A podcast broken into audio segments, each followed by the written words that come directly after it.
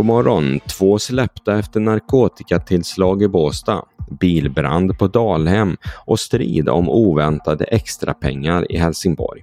Här är de senaste nyheterna av vädret från Helsingborgs Dagblad.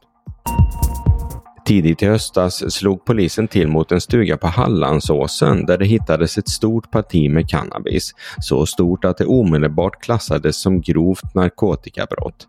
Totalt har polisen identifierat åtta personer som på olika sätt misstänks ha deltagit i hanteringen av narkotikan. Tre av dem sitter häktade efter att två andra nu släppts. De är dock fortfarande misstänkta. De åtta kommer både från närområdet men också från Stockholm.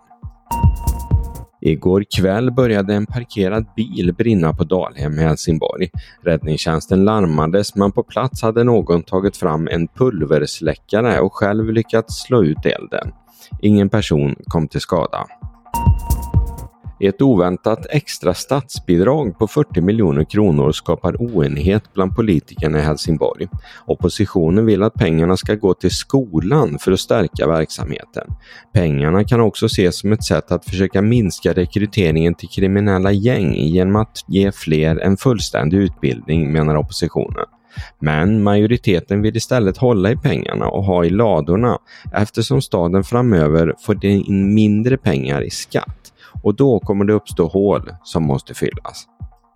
Igår göd Hesa Fredrik över landet i de test som görs fyra gånger om året. Men i Stockholm hördes inte signalen som varnar för omedelbar fara.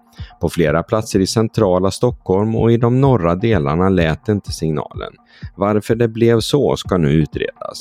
Också i Eksjö gick det lite snett och inte heller där hördes varningssignalen. Men där var orsaken tydligare. Den som skulle tryckt på knappen gjorde aldrig det.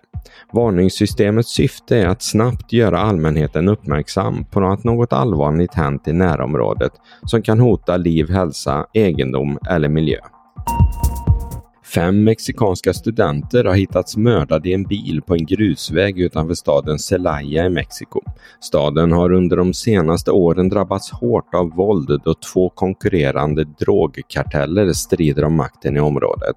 Vad som ligger bakom de fem studenternas död är ännu oklart, men ska nu utredas av polisen. Och så vädret. Det blir fortsatt temperaturer kring nollan under dagen. Till en början under en mulen himmel men vid lunchtid allt mer uppsprickande med en vintrig sol ovanför. Vinden blir måttlig och blåser från öster. Det var allt från Helsingborgs Dagblad den här morgonen. I studion Peter Färm. Läs mer på hd.se. Vi hörs!